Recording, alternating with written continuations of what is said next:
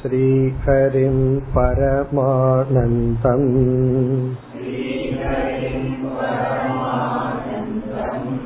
उपदेष्टारमीश्वरम्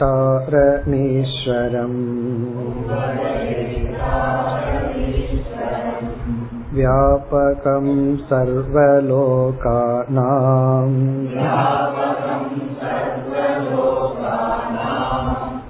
आवरणं तं नमाम्यहम्।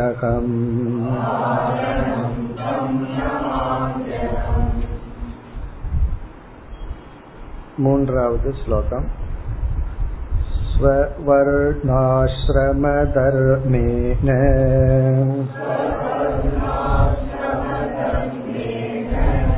तपसा हरितोषणात्।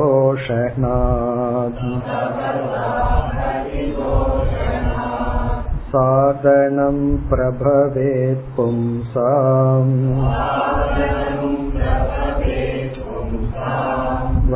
वैराग्याति चतुष्टयम्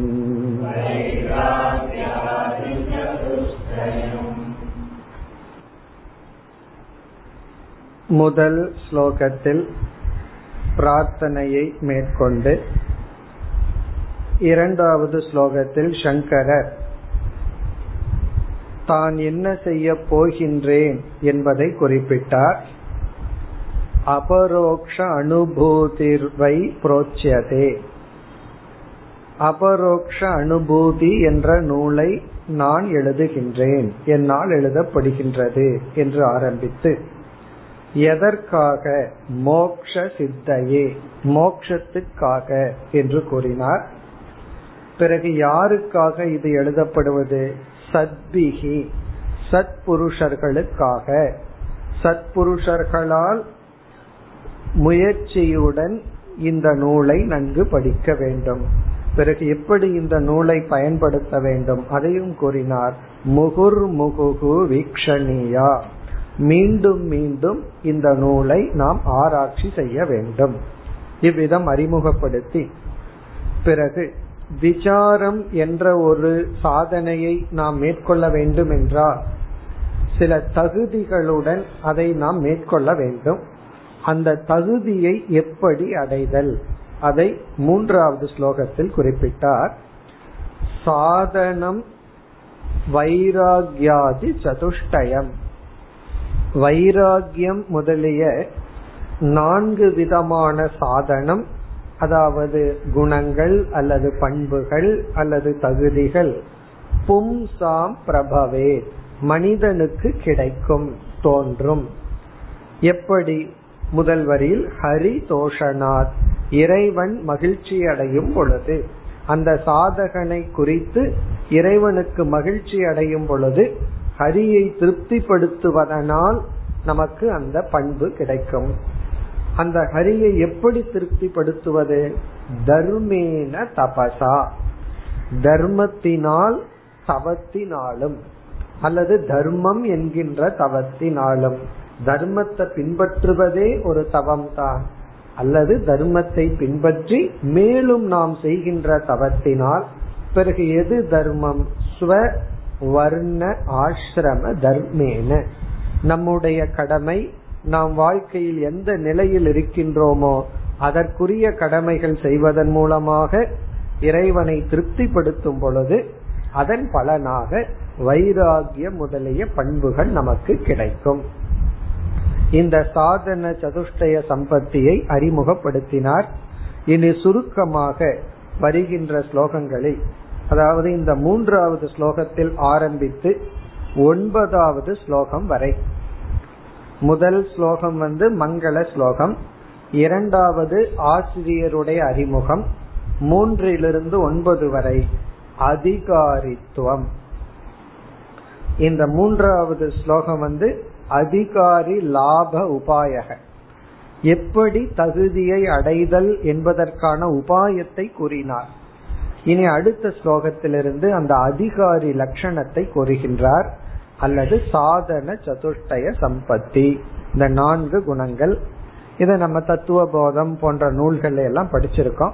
அதனால நம்ம என்ன செய்கின்றோம்? ரொம்ப விளக்கமா பார்க்காம சுருக்கமாக இதனுடைய பொருளை பார்ப்போம். இப்ப இனி வருவது சாதன சதுஷ்டயம். பொதுவா விவேகத்துல ஆரம்பிக்கும். விவேகாதின்னு ஆரம்பிப்போம். இங்க வைராகியாதின்னு ஆரம்பித்துள்ளார். இனி வந்து அடுத்த ஸ்லோகத்திலிருந்து சாதனைகளை இவர் விளக்குகின்றார் நான்காவது ஸ்லோகம் வைராகிய லட்சணம் அதாவது வைராகியத்தில் ஆரம்பித்தார் ஆகவே முதலில் வைராகியத்தை குறிப்பிடுகின்றார் இப்பொழுது நாம் நான்காவது ஸ்லோகத்திற்கு செல்வோம்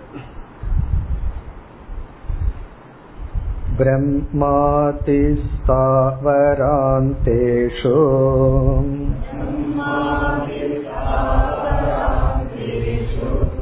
वैराग्यं विषयेष्वनो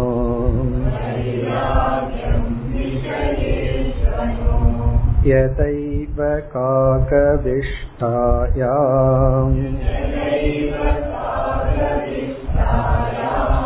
वैराग्यं तद्धि निर्मलम्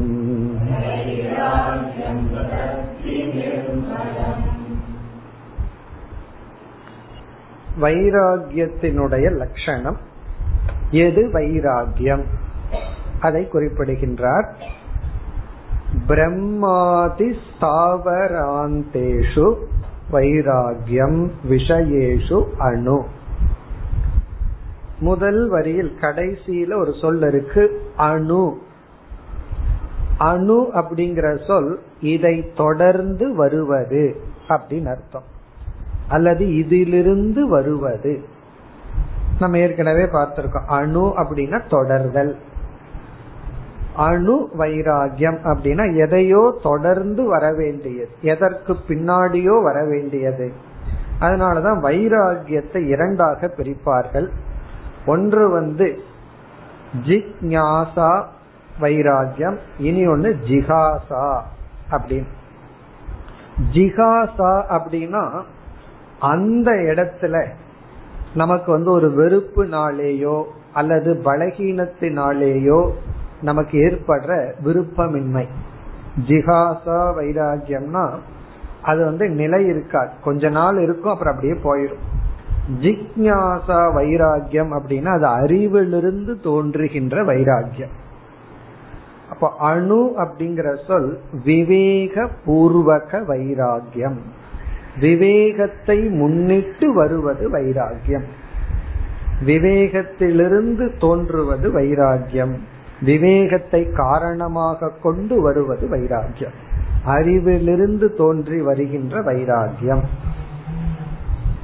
அந்த வைராகியத்தினுடைய லட்சணத்தை முதல் வரியில் குறிப்பிடுகின்றார். பிரம்ம ஆதி. பிரம்மலோகத்தில் துவங்கி. சாஸ்திரத்துல எத்தனையோ இன்பத்தை தரும் லோகங்கள் எல்லாம் சொல்லப்பட்டிருக்கு. துன்பத்தை தரும் லோகமும் சொல்லப்பட்டிருக்கு. பாதாள லோகம்னு எத்தனையோ நரக லோகம் பாதாளம்னு அது எத்தனையோ இருக்கு. இது வந்து இன்பத்தை தரும் லோகத்துல மேக்சிமம் ஒரு ஜீவன் இன்பத்தை அடையக்கூடிய லோகம் வந்து பிரம்ம லோகம் பிரம்மலோகத்திற்கு சென்றால் அதற்கு மேல பெட்டர் உலகம் கிடையாது. அவ்வளவுதான். அந்த பிரம்ம ஆதி பிரம்மலோகத்தில் துவங்கி ஸ்தாவர அந்தேஷு. ஸ்தாவர அந்தம்னா நம்ம வாழ்கின்ற பூலோகம் வரை. ஸ்தாவராந்தேஷுனா நம்ம அந்தம்னா எண்டு நம்ம வாழ்ந்து கொண்டிருக்கின்ற இந்த லோகம் வரை. பிறகு விஷயேஷு என்றால் அந்த லோகத்தில் உள்ள பொருள்கள் இடத்தில். எதுக்கு நரகலோக அந்தேஷம் சொல்லப்படவில்லை அப்படின்னா நரகலோகத்துல ஏற்கனவே வைராகியம் இருக்கு. யாருக்காவது நரகத்துக்கு போகணும்னு ஆசை இருக்கான்னு கேட்டா நரகத்துக்கு போறதுக்கு இவன் என்னென்ன பண்ணணுமோ அதெல்லாம் செஞ்சிட்டு இருக்கிறவனும் கூட போகணும்னு சொல்ல மாட்டான். அப்படி நரகலோகத்துக்கு போகணும்னு ஆசை யாருக்கு இருக்கிறது இல்லை ஆகவே ஸ்தாவர் ஆந்தேஷோ இந்த லோகம் வரை மனித லோகம் வரை விஷயேஷு அந்தேஷு விஷயேஷுனா இந்த லோகத்தில் உள்ள இன்பத்தை கொடுக்கின்ற பொருள்களிடத்தில் வைராகியம் வருவதுதான் வர வேண்டியதுதான் வைராகியம் அதாவது எந்த லோகத்திலும் இன்பத்தை கொடுக்கின்ற பொருள்கள் மீது நமக்கு இருக்க வேண்டிய பாவனை வைராகியம் இப்ப இந்த வைராகியம் அப்படிங்கிறதுக்கு பல விதத்துல லட்சணம் சொல்வார்கள். இந்த மாதிரி லோகத்தை எல்லாம் சொல்லாம இக பரலோகம் லோகேஷுன்னு சொல்லலாம். இகலோகம் பரலோகம். இகலோகம்னா நம்ம அனுபவிச்சிட்டு இருக்கிற உலகம். பரலோகம்னா இறந்ததற்கு பிறகு செல்லக்கூடிய உலகம். அந்த உலகத்தில் நமக்கு வைராகியம் அதை விட பெஸ்ட் டெபனிஷன் வந்து திருஷ்ட ஸ்ருத விஷயே வைராகியம் அதான் நல்ல லட்சணம். அதாவது திருஷ்டம் அப்படின்னா ஏற்கனவே நாம பார்த்த பொருள்களில் இன்பத்தை கொடுக்கிற பொருள்ல வைராகியம் இந்த லோகத்திலேயே பார்க்காத பொருள் ஆனா கேள்விப்பட்டது ரொம்ப இருக்கு. அந்த ஊர் நல்லா இருக்கும் இந்த ஊர் நல்லா இருக்குன்னு ஒரு முறை எப்பாவது அமெரிக்காவுக்கு போயிட்டு வந்துட்டா அவங்க புராணத்தை ஆரம்பிச்சிடுவாங்கல்ல ரோடு நல்லா இருக்குல்ல ஆரம்பிச்சு இந்த மாதிரி இல்ல அங்க எல்லாம் ஆர்டரா இருக்கு. அப்ப இதெல்லாம் என்னன்னா போகாத ஆளுக்கு சுருத்த விஷயம். போயிட்டு வந்த ஆளுக்கு திருஷ்ட விஷயம். அப்ப சுருத்தம்னா காதுல கேள்விப்படுறது அது இந்த லோகத்திலேயே சுருத்த விஷயம். அல்லது வேதத்துக்கு போனோம் அப்படின்னா கர்மகாண்டத்துக்கு போனோம் அப்படின்னா சொர்க்கலோக வர்ணனை எல்லாம் இருக்கு.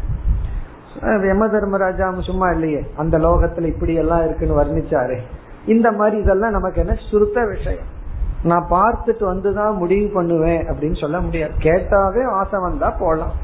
அப்படி சுருத்தம் அப்படின்னா கேள்விப்பட்ட. அப்படி கேள்விப்பட்ட பார்த்த விஷயத்தில் விவேகத்தை தொடர்ந்து வர வேண்டியது வைராகியம் அதுதான் வைராகியம் இப்ப திருஷ்ட ஸ்ருத விஷயே வைராகியம் நம்ம ஏற்கனவே ஒன்னு அனுபவிச்சிருந்தாலும் அதை பத்தி கேள்விப்பட்டிருந்தாலும் அதுல நமக்கு பற்றின்மை. வைராகியம்ங்கிறது பற்றின்மையே தவிர வெறுப்பு அல்ல. ஒரு பொருள் மீது நமக்கு பற்றில்லை அப்படிங்கிறது நாட் ஈக்குவல் டு ஹேட்ரு அதனால வெறுப்பு இருக்குன்னு அர்த்தம் கிடையாது. இன்டிஃபரன்ஸ் எனக்கு அது வேண்டாம். அதுதான் வைராகியம் இந்த வைராகியம்ங்கிறது ஒரு விதமான மனப்பக்குவம் மனதில் உள்ள ஒரு பாவனை. ஆகவே இரண்டாவது வரியில இங்க சங்கரர் ஒரு உதாரணம் சொல்றார். ஒரு பொருள் மீது நமக்கு வைராகியம் இருந்தால் அந்த பொருளை நாம் வேண்டாம்னு விளக்கி விடுவோம். வைராகியம் இல்லைன்னா அது வேணும்னு எடுத்து வச்சுக்குவோம். வைராகியம் உடைய பொருள்களிடத்தில் நாம் அது வேண்டாம்னு அதை வந்து நம்ம அகற்றி விடுவோம். எப்படி அப்படிங்கறதுக்கு ஒரு எக்ஸாம்பிள் கொடுக்கிறார். யதா ஏவ காக விஷ்டாயாம். யதா ஏவன இதை போல ஜஸ்ட் ஆஸ் காக விஷ்டாயாம். காக்கக அப்படின்னா நமக்கு தெரியும் காக்கம் காக்கை குரோ. விஷ்டா அப்படின்னா அதனுடைய மலம். காக்க விஷ்டா அப்படின்னா காக்கையினுடைய எச்சில் சொல்லுவோம். அதாவது இதெல்லாம் சிட்டியில் இருக்கிறவங்களுக்கு தெரியாது. கிராமத்துல இருந்தா தான் தெரியும். அப்படியே வெயில்ல நடந்து போயிட்டு மரத்தடியில உட்காரலாம்னு உட்கார்ந்தோம்னா காக்கையும் அதைத்தான் பண்ணும். ரொம்ப நேரம் வெயில்ல சுத்திட்டு கொஞ்ச நேரம் மரத்தடியில் உட்காரலாம்னு உட்காரும். பிறகு என்ன பண்ணோம்னா கரெக்டா தலை மேல அல்லது உடல்ல அதனுடைய வேஸ்ட் விலகும். இப்ப நம்ம கிட்ட என்ன வந்து சேர்ந்திருக்கு? என்ன சம்பத்தை அடைஞ்சிருக்கிறோம்? எதை நம்ம கெயின் பண்ணி இருக்கிறோம் அப்படின்னா காக்கையினுடைய எச்சில் அதனுடைய வேஸ்ட் வந்து நம்ம துணியில இருக்கு. அதை நம்ம என்ன பண்ணுவோம்? ஆஹா அப்படியே பொற்காசு விழுந்துடுது அப்படின்னா எடுத்து வச்சுக்குவோம். உடனே அதை சென்று அதை தூய்மைப்படுத்தி அகற்றி விடுவோம். அது வேண்டாம் அப்படின்னு அகற்றி விடுவோம்.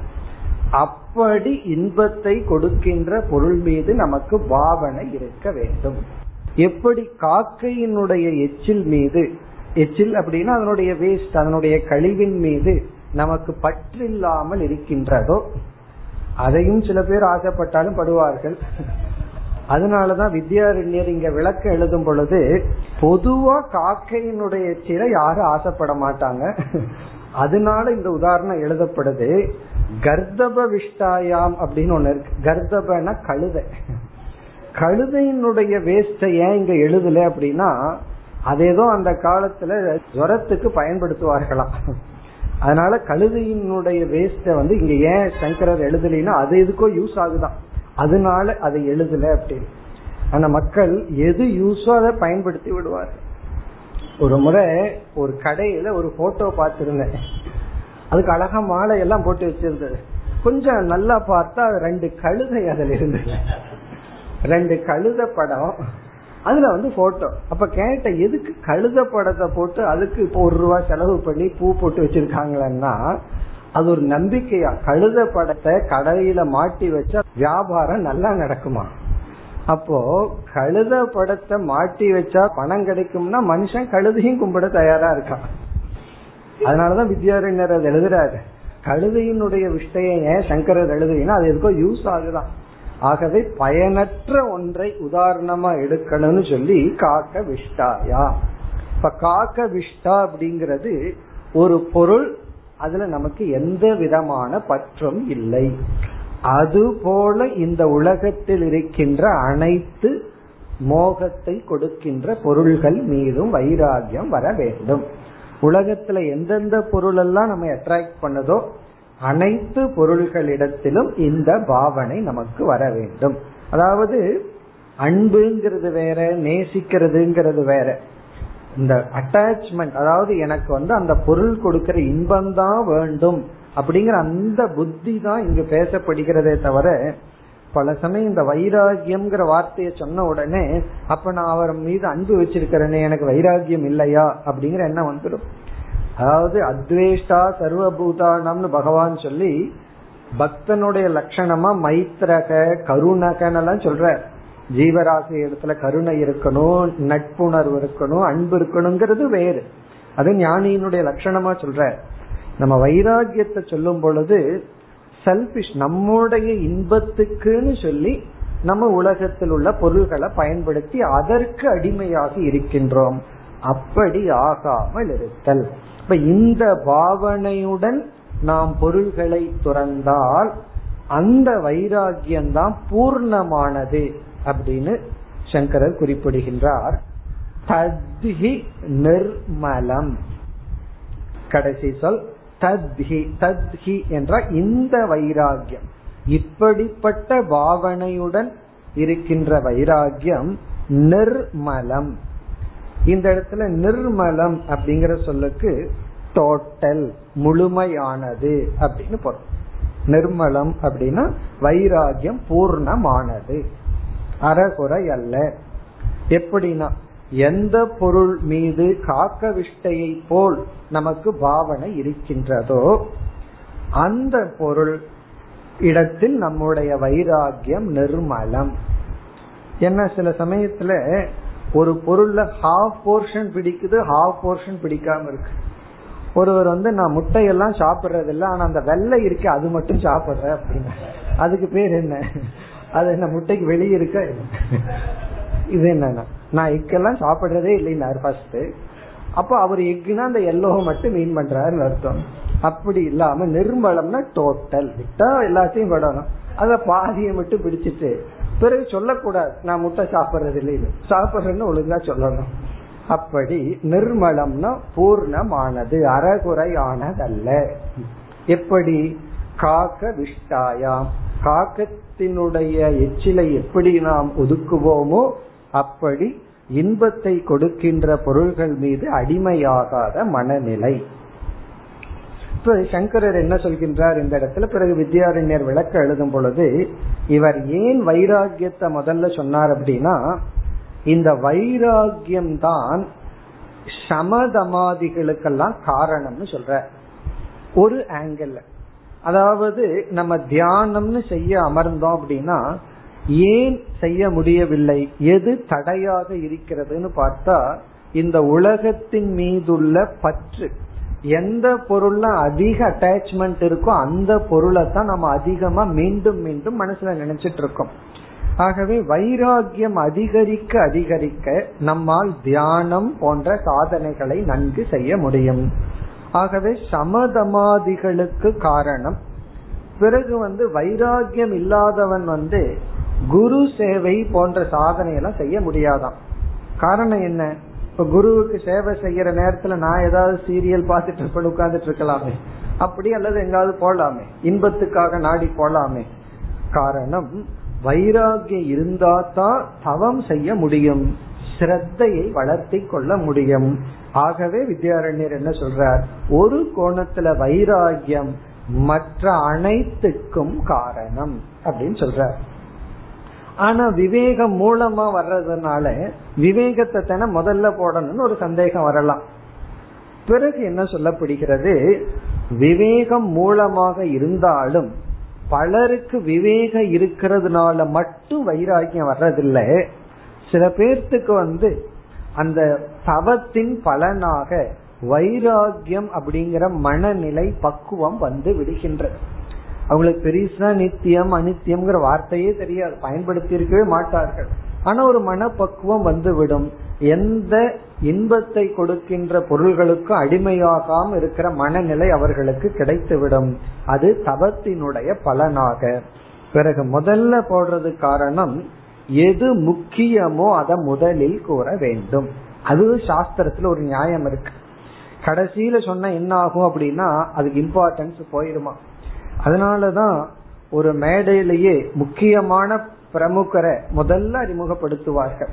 அப்படி எல்லா சாதன சதுஷ்டய சம்பத்தில முக்கியமாக இருக்க வேண்டியது வைராகியம்ங்கிறத காட்டுவதற்காகவும் சமதமாதிகளுக்கெல்லாம் காரணமாக இருக்கின்றதுங்கிறத காட்டுவதற்காகவும் பிறகு இது கடினம் ஆரம்பத்திலிருந்து முயற்சி செய்ய வேண்டும் என்று காட்டுவதற்காகவும் இந்த இடத்துல சங்கரர் வந்து முதலில் எழுதியுள்ளார்.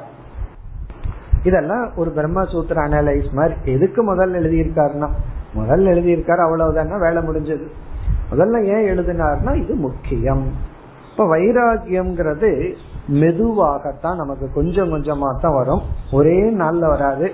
நாளை காலையில ஒன்பது மணில இருந்து நான் வைராகியத்தோடு இருக்கிறேன்னு எல்லாம் சொல்ல முடியாது. அது சிறிது சிறிதாக தவத்தின் பலனாக வர வேண்டியது. அதாவது எந்த இன்பத்தை கொடுக்கின்ற பொருளுக்கும் அடிமையாகாமல் இருத்தல். அதான் வைராகியத்தினுடைய லட்சணம். அந்த பொருள் பார்த்த பொருள் அனுபவிக்கப்பட்ட பொருளா இருக்கலாம் கேட்ட பொருளாகவும் இருக்கலாம். அதுதான் பிரம்மாதி ஸ்தாவர அந்தேஷு. பிரம்மலோகத்தில் ஆரம்பித்து பூலோகம் வரை உள்ள விஷயேஷு பொருள்களிடத்தில் வைராகியம் அணு அணு வைராகியம் விவேகத்தை தொடர்ந்து வருவது வைராகியம் அது வந்து எதைவ எப்படி என்றால் காகத்தினுடைய எச்சில் மீது எப்படி நமக்கு விருப்பமின்மை இருக்குமோ அப்படி இருக்கின்ற வைராகியம் நிர்மலம் பூர்த்தியானது அல்லது நிறைந்தது அல்லது சரியானது. குற்றமற்ற வைராகியம் நிர்மலம்னா குற்றமற்றது அப்படின்னு ஒரு பொருள். குற்றமற்றதுன்னா மற்ற வைராகியம் இருக்கும். அது கொஞ்ச நாள் இருந்துட்டு போயிரும். இது வந்து அப்படியே நம்மிடம் இருப்பது. நம்ம வைராகியத்தை பத்தி எப்படி வைராகியத்தை வளர்த்தி கொள்வது இதெல்லாம் நம்ம வந்து வேற நூல்களை எல்லாம் நல்லா படிச்சிருக்கோம். இனி நாம் அடுத்த சாதனைக்கு செல்வோம். ஐந்தாவது ஸ்லோகம் விவேகத்தை பற்றியது. नित्यमात्मस्वरूपं हि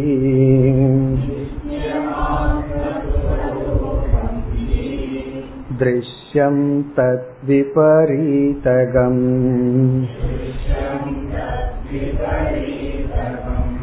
एवं यो निश्चयः सम्यक्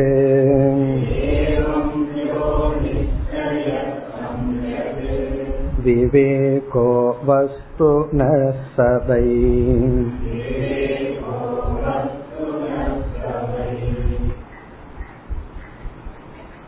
விவேகம் இது நமக்கு தெரிஞ்சதுதான் விவேகம்னு சொன்ன உடனே நமக்கு என்ன லட்சணம் ஞாபகத்துக்கு வரணும் நித்யா நித்திய வஸ்து விவேக நித்திய அனித்திய வஸ்து விவேகம் இப்ப விவேகம்ங்கிற சொல்லுக்கு என்ன பொருள்னா அறிவு.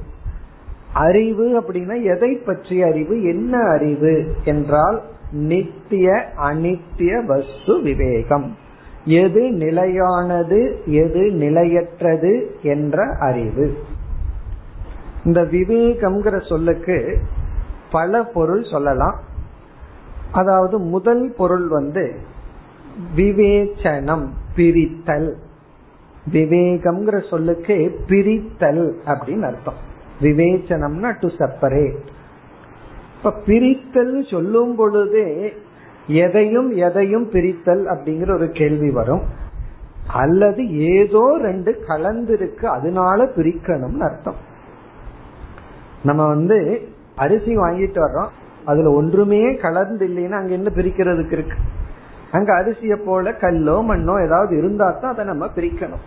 அப்ப பிரித்தல் அப்படின்னா நம்ம எதையோ ஒன்றிலிருந்து இனி ஒன்றை நாம் தள்ள வேண்டும் பிரிக்க வேண்டும்.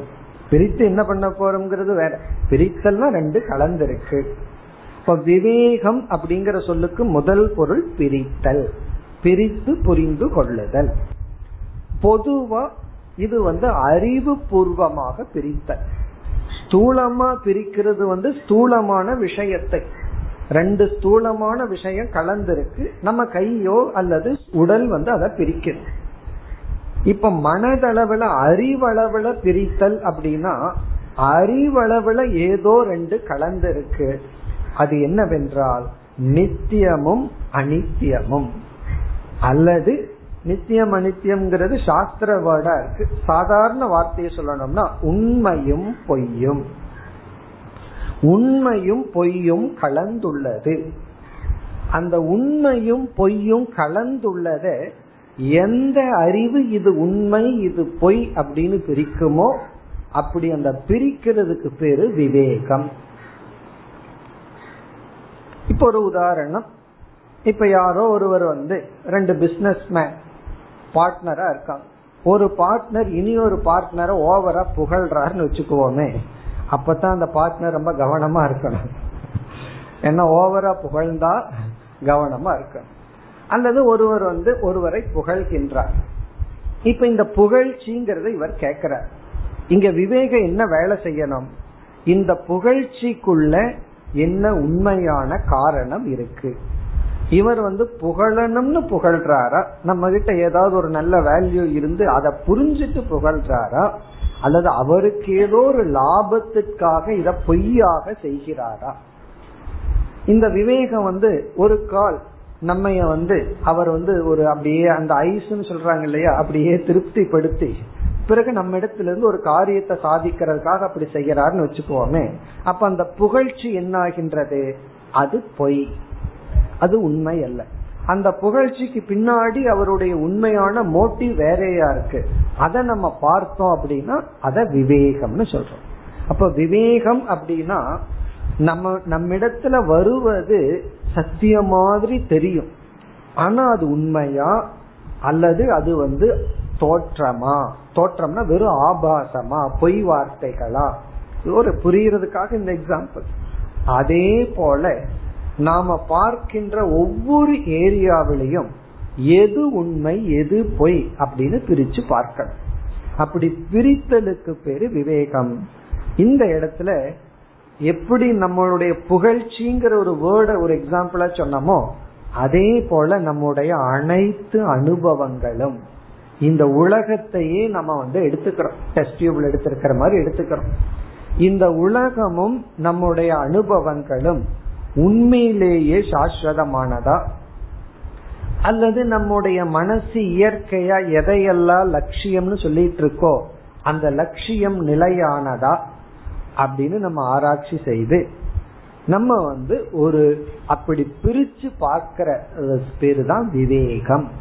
இப்ப விவேகம்னா இந்த உலகத்துல நாம் அடைந்தது அடைய போவது அனுபவிப்பது அனுபவிக்க போவது இதுல எது சாஸ்வதமானது? எது சாஸ்வதமற்றது? எது நிலையானது? எது நிலையற்றதுன்னு அறிவு பூர்வமாக பிரிக்கின்ற செயலுக்கு பேரு விவேகம். அது ஒரு பொருள். இரண்டாவது பொருள் விவேகம்ங்கிற சொல்லுக்கு அந்த பிரிக்கிற சக்திக்கு விவேகம்னு சொல்றோம். அவனுக்கு விவேகம் இருக்கு அப்படின்னு சொன்னா என்ன அர்த்தம்? அவனுக்கு பிரிச்சு பார்க்கிற சக்தி இருக்கு. இப்ப வந்து அவரிடத்துல இப்படி பேசலாமான்னு அவனுக்கு அறிவு இருக்கு ரொம்ப ஜாக்கிரதையா இருக்குன்னு அர்த்தம். சும்மா பொய் சொல்லிட முடியாது. அவனுக்கு அறிவு இருக்கு கொஞ்சம் கவனமா இரு. ஏன்னா பிரிச்சு பார்த்து கண்டுபிடிச்சிருவான் அப்படின்னு சொல்லுவார்கள். அப்போ விவேகம் இருக்குன்னு சொன்னா பிரிச்சு பார்க்கிற திறன் இருக்கு. அப்படி ஒரு அர்த்தம். இப்ப நான் யோசிச்சுட்டு இருக்கேன் நான் சிந்திச்சிட்டு இருக்கேன். சில பேர் ஏதாவது ஒண்ணு சொல்லி நம்ம கிட்ட முடிவு கேட்டா நான் யோசிச்சு சொல்றேன் அப்படின்னு சொன்னா என்ன அர்த்தம்? நான் விவேகம் செய்து சொல்கின்றேன். நான் பிரிச்சு பார்த்து எது உங்களுக்கு எனக்கு எல்லாத்துக்கும் நல்லதோ அதை பார்த்து சொல்றேன் அப்படின்னு அர்த்தம். இப்போ விவேகம்ங்கிற சொல்லுக்கு ஒரு பொருள் வந்து இலக்கண ரீதியா சொன்னா ஒரு பொருள் வந்து ஆக்ஷன் கிரியா கிரியையை குறிப்பது ஒரு பொருள். இனி ஒரு பொருள் வந்து நம்மிடத்தில் இருக்கிற அந்த சக்தியை குறிப்பது. ஆனா அந்த ரெண்டு பொருள் இங்க அர்த்தம் கிடையாது. மூன்றாவது பொருள் தான் சாதன சதுஷ்டய சம்பத்தியில அர்த்தம். அது என்ன அர்த்தம்? இங்க விவேகம் அப்படின்னு சொல்லும் பொழுது ஆனா இதெல்லாம் நம்ம செய்யறோம். அதாவது பிரிச்சு பாக்கிறோம் பிரிச்சு பாக்குற சக்தியை நம்ம அடைஞ்சிருக்கணும். பிறகு நம்ம இங்க சாதன சதுர்த்திய சம்பத்தியில விவேகம்னு சொல்லும் பொழுது அப்படி பிரிச்சு பார்த்து ஒரு கன்க்ளூஷனுக்கு வந்திருப்போம் அல்லவா? ஒரு முடிவுக்கு வந்திருப்போம் அல்லவா அந்த முடிவுடன் நம்ம இருக்கிறோமே அந்த அறிவுக்கு பேரு விவேகம். அதாவது பிரிச்சு பார்த்து நம்ம மனதானது ஒரு முடிவு எடுத்திருக்கோம். அந்த முடிவுக்கு பெயர் விவேகம். அந்த முடிவுடன் நம்ம இருந்தோம்னா நமக்கு விவேகம் இருக்கு அப்படின்னு அர்த்தம். அப்ப இங்க விவேகம்ங்கிற சொல்லுக்கு என்ன அர்த்தம் அப்படின்னா பிரித்து பார்க்கும் திறனுடன் நித்தியம் அனித்தியம்ங்கிறத பிரிச்சு பார்த்து இது நித்தியம் இது அனித்தியம் அப்படிங்கிற கன்க்ளூஷன் அந்த நிச்சய அறிவுடன் நம்ம மனம் புத்தி இருந்தால் அந்த புத்தியை விவேகத்துடன் கூடிய புத்தி. இங்க புத்தினா இன்ஸ்ட்ருமெண்ட் அர்த்தம். பிரிச்சு பார்க்கிற இன்ஸ்ட்ருமெண்ட்டுக்கு பேரு புத்தி. அந்த பிரித்தல விவேகம்னு சொல்ல மாட்டோம். பிறகு பிரித்து பார்க்கின்ற திறனை இந்த இடத்துல விவேகம்னு சொல்றதில்லை. ஆனா வழக்கத்துல விவேகம்னு சொல்லலாம். இந்த இடத்துல நம்ம விவேகம்னு சொல்றது பிரிச்சு பார்த்து ஒரு நிச்சயம் பண்ணியிருப்பமே அந்த நிச்சய அறிவை தான் விவேகம்னு சொல்றோம். அப்போ அவர் விவேகத்துடன் கூடியவர்னா இப்படிப்பட்ட அறிவுடன் கூடியவர். ஆகவே சங்கரர் வந்து அந்த அறிவை இந்த லட்சணத்தில் நமக்கு குறிப்பிடுகின்றார். இந்த விவேகம்ங்கிற குணத்தை உடையவனுக்கு எப்படிப்பட்ட நிச்சயம் இருக்கின்றது? அவன் வந்து பிரிச்சு பார்க்கிற திறனை அடைந்து பிரித்து எப்படிப்பட்ட கன்க்ளூஷன் எப்படிப்பட்ட முடிவுடன் இவன் இங்கு இருக்கின்றான். அதை இங்கு குறிப்பிடுகின்றார். இப்ப ஸ்லோகத்திற்குள் சென்றால் நமக்கு புரியும். நித்தியம் ஆத்மஸ்வரூபம் ஹி. அதாவது நித்தியம் என்றால் எது சாஸ்வதமோ. நித்தியம் ஆத்மஸ்வரூபம் ஹி. திருஷ்யம் தத் விபரீதகம். ஆத்மஸ்வரூபம் என்றால் என்னுடைய உண்மையான தன்மை. என்னுடைய உண்மையான தன்மை அதுதான் நித்தியம் அதுதான் சாஸ்வதம் அதுதான் உண்மை. இப்ப என்னிடத்துல எது அழியாது இருக்கோ அல்லது என்னிடத்துல எது சொரூபமா இருக்கோ அதுதான் நித்தியம். என்னிடத்துல எது சொரூபமா இருக்கோ அது நித்தியம். என்னிடத்துல எது சொரூபமா இல்லையோ அது நித்தியம் அல்ல இப்ப உதாரணமா இப்ப நம்ம ஸ்தூல சரீரத்தையே ஆத்மான்னு வச்சுக்குவோமே எக்ஸாம்பிளுக்காக அப்போ ஸ்தூல சரீரமே ஆத்மான்னு சொன்னா நம்ம என்ன சொல்லலாம்? நம்ம அணிந்திருக்கின்ற ஆடை இருக்கே அதை நித்தியம்னு சொல்ல முடியாது. காரணம் என்ன? அது வந்து வந்து செல்கின்றது. ஒரு ஆடைய தூக்கி எரிஞ்சிட்டு இனி ஒரு ஆடைய நம்ம அணிஞ்சுக்கிறோம். ஆனா இப்பொழுது இருக்கிறது என்ன? இந்த உடல். அதுபோல இந்த உடல் அந்த ஆத்மஸ்வரூபத்திற்கு ஆடையாகின்றது. இந்த எக்ஸாம்பிள் யார்கிட்ட படிச்சிருக்கிறோம்? கீதையில பகவான் சொல்லி உள்ள வாசாம்சி ஜீர்ணானின்னு சொல்ல அப்படி ஆத்மஸ்வரூபமா என்னுடைய நேச்சரா என்ன இருக்கும் ஆனா இந்த சிஷ்யனுக்கு இப்ப வந்து அது எப்படிப்பட்ட தன்மை உடையது? அதெல்லாம் தெரியாது. அது பூர்ணமா அதுவே பிரம்மமா அவ்வளவு தெரியாது. என்னுடைய உண்மையான சொரூபம் என்னவோ அதுதான் நித்தியமா இருக்கணும். ஏன்னா நான் சூன்யம் அல்ல. நான் சூன்யவாதி அல்ல. சூன்யம் பண்றவனும் அல்ல. நான் வந்து என்னுடைய சொரூபம் வந்து நித்தியம். பிறகு இவனுக்கு அதுல ஒண்ணு தெரிஞ்சிருக்கு. என்ன தெரிஞ்சிருக்கு அப்படின்னா இந்த நான் வந்து அறிவு சொரூபமா இருக்கிறதுனால அனைத்தையும் நான் அறிவதனால் நான் அறிவு சொரூபமான நான் ஆத்மஸ்வரூபம் நித்தியம். சரி இது ஒரு அறிவு அவனுக்கு இருக்கு. இனி ஒரு அறிவு என்ன?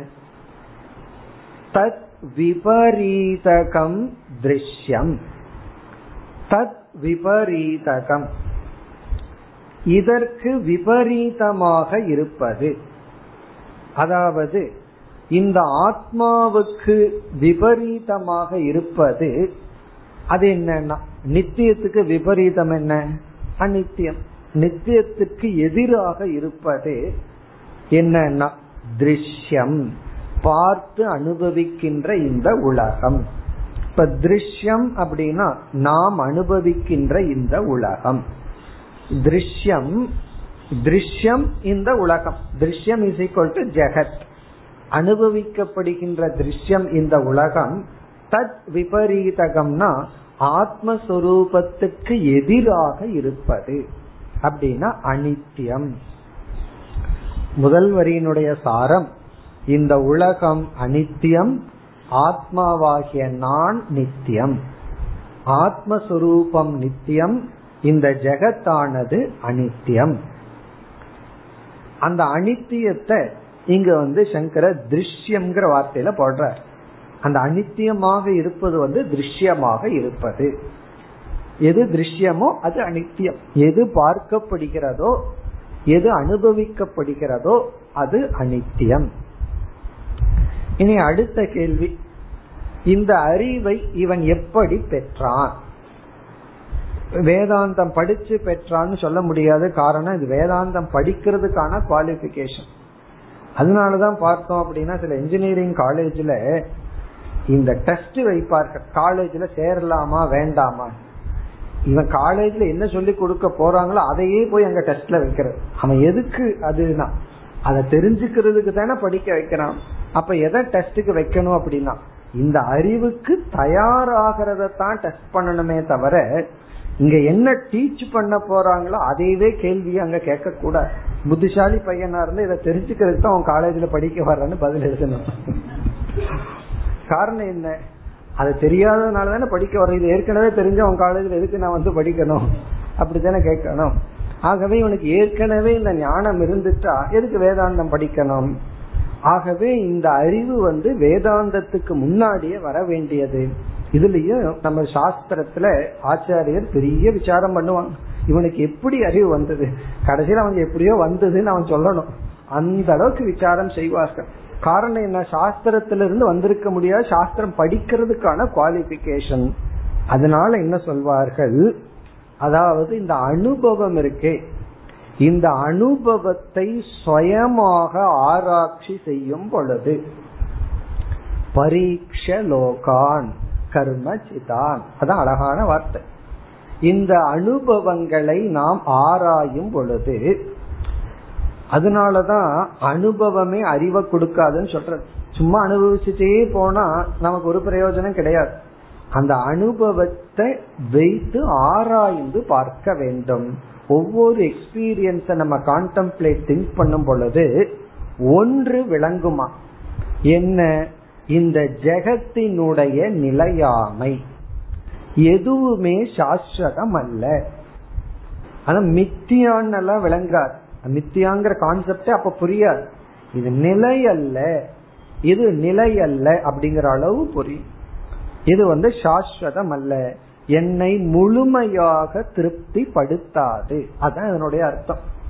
அனித்தியம்ங்கிறதும் கூட சிஷ்யனுடைய மனதில் எப்படி புரிஞ்சிருக்கும் அல்லது புரியணும்னா என்னுடைய மனதில் ஏற்பட்ட தாகத்தை இந்த உலகம் தணிக்காது. அப்படி ஒரு தாகம் உள்ள வரணும். என்ன கொடுத்தாலும் அது தணிக்காது. எனக்குள்ள ஏற்பட்டிருக்குள்ள அந்த நாடல் தேடலை இந்த உலகம் எந்த பொருளுமே அதை கொடுத்து என்னை திருப்திப்படுத்தாது. இதுதான் அனித்தியம். இந்த உலகத்துக்கு என்னை நிறைவுபடுத்த பூர்ணம் படுத்த சக்தி இல்லை. இது வந்து அனுபவத்தை ஆராயும் பொழுது வருமா? பிறகு ஆத்மஸ்வரூபம் நித்தியம் அப்படிங்கிறது எப்படி வரும் அப்படின்னா இந்த இடத்துல வந்து ஸ்ரத்தையினால் ரெண்டு காரணத்துல வரலாம். ஒன்று இந்த பரம்பரையில கேள்விப்பட்ட கேள்வியினுடைய ஞானத்தினாலும் பிறகு இங்கும் ஒரு விதமான அனுமானத்தினால். இந்த அனுமானம் என்ன அப்படின்னா எந்த அனுபவத்திலையுமே காரணம் அதிக காலம் இருக்கும் காரியம் வந்து குறைவான காலம் தான் இருக்கும். காரணம் நித்தியம் காரியம் அனித்தியம். இங்க நித்தியம்னு சொன்னா காரியத்தை காட்டிலும். இப்ப செயின் வந்து அப்படியே இருக்காது. ஆனா தங்கம் வந்து அப்படியே இருக்கும் இப்ப செயின் தான் அனித்தியமா இருக்கே தவிர ஆனா தங்கம் வந்து அனித்தியமா இல்லை. அதே போல வந்து களிமண் வந்து நித்தியமா இருக்கு தொடர்ந்து இருக்கு. பானை தான் கொஞ்ச நாள்ல உடஞ்சு போகும். அப்ப சிஷ்யனுடைய மனதுல வந்து இந்த அனித்தியத்துவம்ங்கிறது காரியத்துல நன்கு வெளிப்பட்டதாகவும் அதற்கு ஏதாவது காரணம் ஒண்ணு இருந்தா அங்கு அனித்தியத்துவம் உடனடியாக செல்வதில்லை அங்க நித்தியத்துவம் இருக்கு. அப்படிங்கிறது ஒரு விதமான அனுமானத்தினாலும் அல்லது பரம்பரையில கேட்ட ஞானத்தினாலும் பெருசா போய் சாஸ்திரம் படிச்சிருக்கணுங்கிற அவசியம் இல்ல கேள்வி ஞானத்தினாலும் ஆத்மஸ்வரூப விஷயத்துல இத ஆபாத ஞானம் சொல்வார்கள். ஒரு வேகு நாலேஜ் ஏதோ நித்தியமா சாஸ்வதமா ஒண்ணு இருக்கு. ஆத்மான்னு ஒண்ணு இருக்கு. அது எப்படி இருக்கு என்னன்னு எனக்கு விளங்கலையே தவிர ஆனால் இருக்கின்றது. இவ்விதம் நமக்கு விவேகம் வந்து அனுபவத்தை ஆராயும் பொழுது இந்த உலகத்தினுடைய நிலையாமையை தெரிந்து வர வேண்டும். அதனாலதான் குருகுலத்துக்கு வந்ததுக்கு பிறகு சிஷ்யனுடைய ஹோம்ஒர்க் வந்து இதை முடிச்சுட்டு வரணும். அத குருகுலத்துல எல்லாம் வந்து பண்ணிட்டு இருக்க முடியாது. அந்த நிலையாமைங்கிற அறிவை அவன் ஏற்கனவே உலகத்துல அடைஞ்சிட்டு வரணும். நம்மளுடைய சம்பிரதாயத்துல பார்த்தோம்னா இந்த அறிவு குறைவா இருந்ததுன்னு வச்சுக்கோமே இந்த சைவ சித்தாந்தத்துல ஒரு விதமான சாதனையில இது சொல்லுவார்கள். ஒரு சிஷ்யன் வந்து குருவிடம் வர்றான். குரு பாக்குறார் இவனுக்கு வந்து நிலையாமை ரொம்ப ஆழமா உள்ள போகல. உன்ன உலகத்துல கொஞ்சம் அட்ராக்ஷன் அவனுக்கு இருக்கு. அதனால என்ன பண்ண அவனை என்ன செய்வார்களா? யாத்திர காவின்னு ஒரு விதமான காவி உடை இருக்கு. அதாவது அழுக்கு கலர்னா அதுதான் அழுக்கு கலர் அத போட்டு விட்டு அதுக்கு பேரு யாத்திரை காவின்னு. நீ ஒரு வருஷம் அப்படியே யாத்திரை போயிட்டு வா. யாத்திரை போயிட்டு வா அப்படின்னா குவாலிஸ் கார்லி அல்ல. அந்த சில பேர் அப்படியே கார் எடுத்துட்டு அப்படியே ஜாலியா சுத்திட்டு சில அப்படி இல்ல நடந்து பணம் எடுத்துக்காம பிக்ஷை எடுத்து சாப்பிட்டு ஊர் ஊரா போய் சுத்திட்டு வரணும். அதாவது கோயில்ல படுத்துட்டு அதுக்காக தான் அந்த கோயில எல்லாம் ஓப்பன் விண்டோ கட்டி வச்சிருக்காங்க. அங்கங்க அந்த திண்ணையில படுத்து தூங்கிட்டு வா. அப்படி வந்தா அவனுக்கு வந்து இனியும் அதிகமாகும். ரெண்டு அதிக ஞானம் கிடைக்கும். ஒன்னு உலகத்தினுடைய நிலையாமை இனி ஒன்னு ஈஸ்வரனுடைய அனுகிரகம். எப்படி சாப்பாடு பகவான் கொடுப்பார் அப்படிங்கிற நம்பிக்கை கிடைச்சிடும். நம்ம நினைச்சிட்டு இருக்கிறோம் பணத்தை எல்லாம் சேர்த்து வச்சா தான் சாப்பாடு கிடைக்கும். கையில ஒண்ணுமே இல்லைன்னா கிடைக்காதுன்னு நினைக்கிறோம். யாத்திரை போயிட்டு வந்தோம் ஒண்ணுமே இல்லைனாலும் பிராரப்தம் இருந்ததுன்னா நமக்கு சாப்பாடு கிடைக்கும். அப்படிங்கிற ஈஸ்வரன் மீது பக்தியும் கிடைக்கும் நம்பிக்கையும் கிடைக்கும். அந்த யாத்திரை காவிய முடிச்சுட்டு வந்தவங்களுக்கு தான் டீச்சிங் அதனால சொல்லுவார்கள் அந்த காலத்துல யாத்திரை யாத்திரை போயிட்டு வந்திருக்கானா? போயிட்டு வந்திருந்தா தான் உபதேசமே ஆரம்பிப்பார்கள். அப்போ இந்த லோக அனுபவத்திலிருந்து தான் ஆராய்ச்சி செய்துதான் நம்ம வந்து வைராகியத்தை இந்த விவேகத்தை அடைய முடியும். என்ன விவேகம்? அனித்தியம் அப்படிங்கிற விவேகம். வெறும் சாஸ்திரம் படிக்கிறதுனால இந்த விவேகம் நமக்கு வந்துட சும்மா காக்க விஷ்டாயான்னு போன ஸ்லோகத்துல படிச்சோம். அது அப்படியே இருக்கு போன ஸ்லோகத்துல அவ்வளவுதான். படிக்கிறமே தவிர இல்ல வேற நாலு எக்ஸாம்பிள தெரிஞ்சு வச்சுக்குவே தவிர அந்த பாவனை வந்து அனுபவம் ஆராய்ச்சி அதுல இருந்து தான் கிடைக்கும். பிறகு வந்து ஆகமத்தின் மூலமா கேள்விப்படுறதன் மூலியமா அல்லது அனுமானத்தின் மூலமாக கொஞ்ச தர்க்கத்தின் மூலமா இந்த உலகத்துக்கு காரணமா ஒன்று இருந்தாக வேண்டும். அந்த காரணமா இருக்கிறது என்னுடைய சொரூபமா இருக்கணும். அதுல நான் இருந்தாகணும். அந்த ஆத்மஸ்வரூபம் தான் நிச்சயமா இருக்க வேண்டும். இது ஒரு விதமான யூகம் தான் இவ்விதம் அனுபவத்துல உலகத்தினுடைய அனித்தியத்துவமும் அனுமானத்தின் மூலமாக உலகத்துக்கு காரணமாக இருக்கின்ற பிரம்மன் அல்லது ஆத்ம விஷயத்தினுடைய நித்தியத்துவத்தையும் ஒரு சிஷ்யன் அடைகின்றான். அப்படி அடைதல் தான் முதல் வரியில சொல்லப்படுகிறது. நித்தியம் ஆத்மஸ்வரூபம் ஹி. ஆத்மஸ்வரூபம் அல்லது பிரம்ம என்ற ஒரு தத்துவம் அல்லது இந்த உலகத்திற்கு காரணமாக இருக்கின்ற திருக் தத்துவம் நித்தியம் இது வேக அதுதான் சாஸ்வதம் அதுதான் உண்மை. பிறகு தத் விபரீதகம் திருஷ்யம். அதற்கு விபரீதமாக நித்தியத்துக்கு விபரீதமாக இருப்பது வந்து இந்த திருஷ்யம்.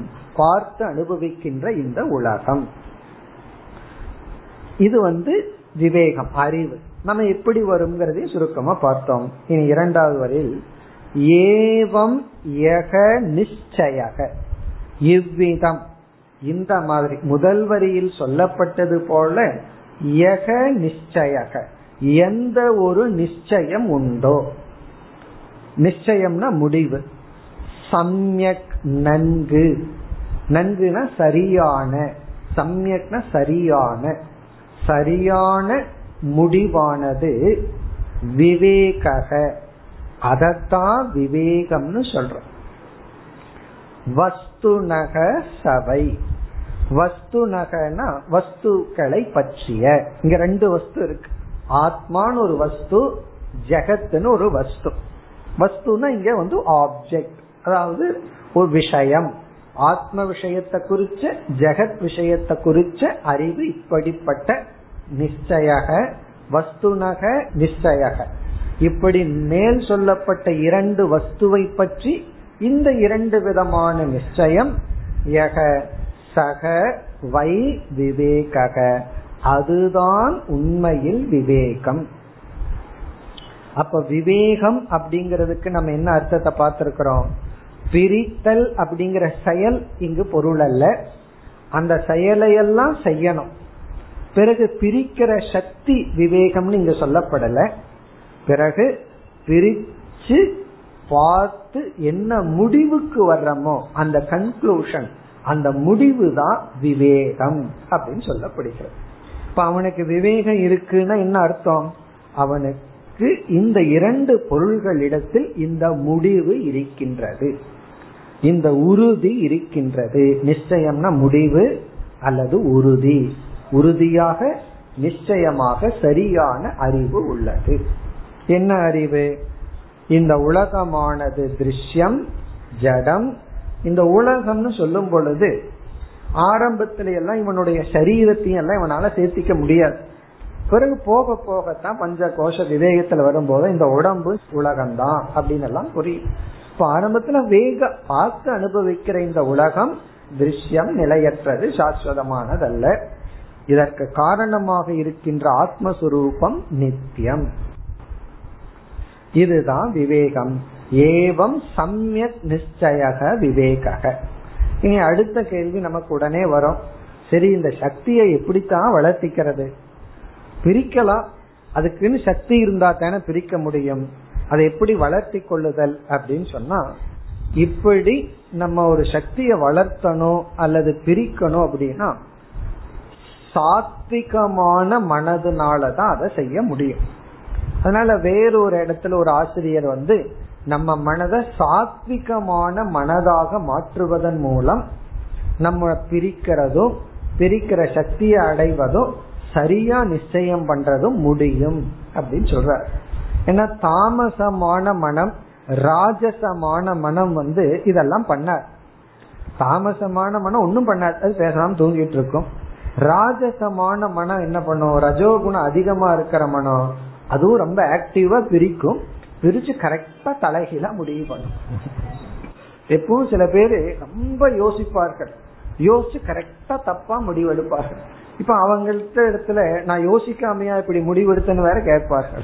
யோசிச்சுட்டா மட்டும் சரியான முடிவு வந்துடணுங்கிற அவசியம் இல்லையே.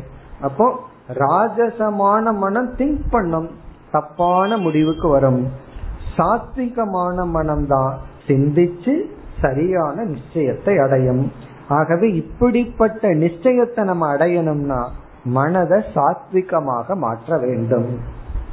அடுத்த கேள்வி எப்படி சாத்விகமா மாற்றுறதுன்னா அதுதான் முழு கீதையிலேயே பகவான் என்ன பண்ணார்? நம்ம சாப்பாட்டுல ஆரம்பிச்சார்.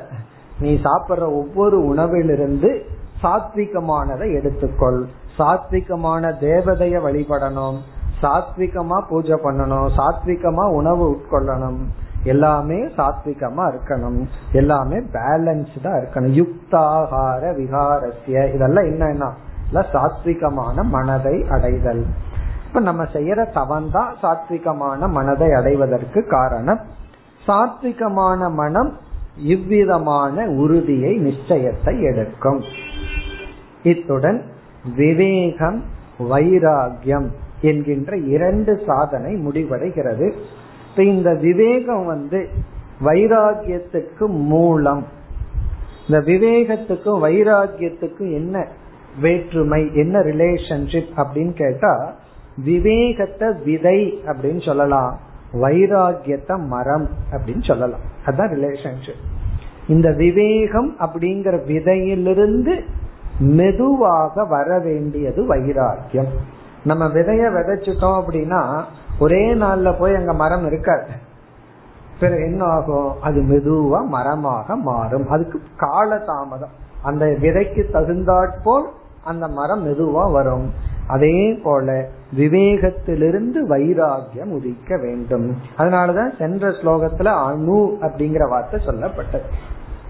இப்ப விவேகத்திலிருந்து வைராகியம் வரணும் சரி இந்த வைராகியம் அப்படிங்கிறது ஒன்று நமக்கு வர வேண்டும் என்றால் விவேகம் வேணும்னு சொன்னோம்.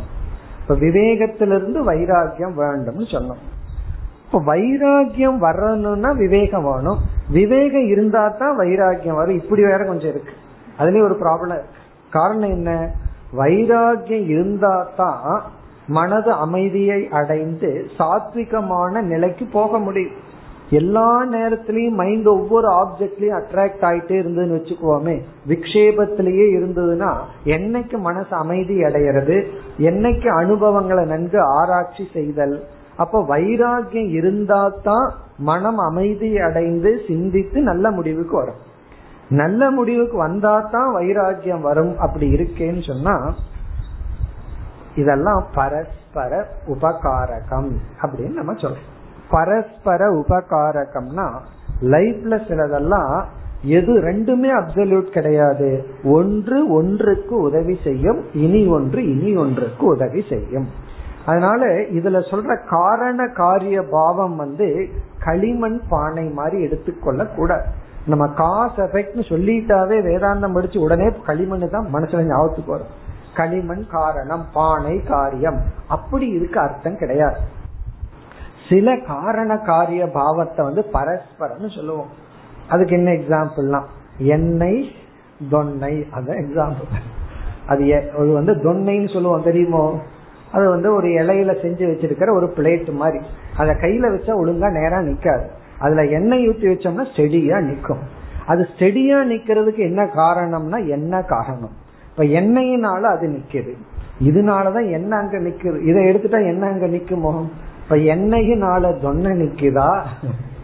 தொன்னையினால என்ன நிக்குதா அப்படின்னா பரஸ்பர காரிய காரண பாவம். அதே போல ஒவ்வொரு வேல்யூஸ் அனைத்து வேல்யூஸ்மே பண்புகளுமே ஒன்றை ஒன்று சார்ந்துள்ளது. இது கொஞ்சம் அதுக்கு ஹெல்ப் பண்ணும் அது இதுக்கு ஹெல்ப் பண்ணும். அதே போல விவேகம் வைராகியத்துக்கு உதவி பண்ணும். வைராகியம் விவேகத்துக்கு உதவி பண்ணும். அப்படின்னு என்ன அர்த்தம்? கொஞ்சம் விவேகம் வந்ததுன்னா அதை இன்வெஸ்ட்மெண்டா வச்சு வைராகியத்தை அடைஞ்சிடணும். கொஞ்சம் வைராகியம் கிடைச்சதுன்னா அது இன்வெஸ்ட்மெண்டா போட்டு விவேகத்தை அடைஞ்சிடணும். அதே போலதான் இனிமேல் சொல்ல போற சமதமம் முதலியவைகளுக்கு. மனக்கட்டுப்பாடு கொஞ்சம் வந்ததுன்னா உடனே அதை வச்சுட்டு வைராகியத்தை அடையணும். வைராகியம் கொஞ்சம் கிடைச்சதுன்னா அதை யூஸ் பண்ணி மனக்கட்டுப்பாட்டுக்கு போகணும். அப்படி இந்த சாதன சதுஷ்டய சம்பத்திக்குள்ள நம்ம காரிய காரணம் பாவனை பார்க்கறது ஒன்றுக்கு ஒன்று பரஸ்பரம். அதனாலதான் எனக்கு இப்ப விவேகம் வந்தாச்சு ஹண்ட்ரட் பர்சன்ட் வைராகியம் பின்னாடி வரட்டும் அப்படின்னு எல்லாம் கிடையாது. விவேகம் வந்தாச்சுன்னா கொஞ்சம் வைராக்கியம் வரும். கொஞ்சம் வைராக்கியம் வந்தாச்சுன்னா விவேகமும் வரும். இதெல்லாம் சேர்ந்து மெதுவாக நமக்கு கிடைக்க வேண்டிய குணம். இனி அடுத்த ஸ்லோகத்துல வந்து சமக தமக. ஆறாவது ஸ்லோகத்துல இந்த இரண்டையும் சேர்ந்து சொல்ற. விவேகத்துக்கும் வைராகியத்துக்கும் தனித்தனி ஸ்லோகத்தை சொன்னார் இனிமேல் வருகின்ற சாதனை எல்லாம் ரெண்டு ரெண்டா சேர்ந்து சொல்கின்றார். காரணம் சங்கரர் இங்க வந்து ஜஸ்ட் அதை ஞாபகப்படுத்திட்டு விசாரத்திற்கு செல்ல விரும்புகின்றார். நம்ம ஏற்கனவே பார்த்தோம் இதுல அவர் மேஜரா கான்சென்ட்ரேட் பண்றது என்ன? நிதித்தியாசனம்ங்கிற சாதனைக்கு. அடுத்த வகுப்பில் நாம் அடுத்த ஸ்லோகத்திற்கு செல்வோம். ஓம் போர் நமத போர் நமிதம் போர் போர் நமுதச்சதேம் பூர்ணய பூர்ணமாதாய பூர்ணமேவாவசிஷ்யதேம் ॐ शान्ति शान्ति शान्तिः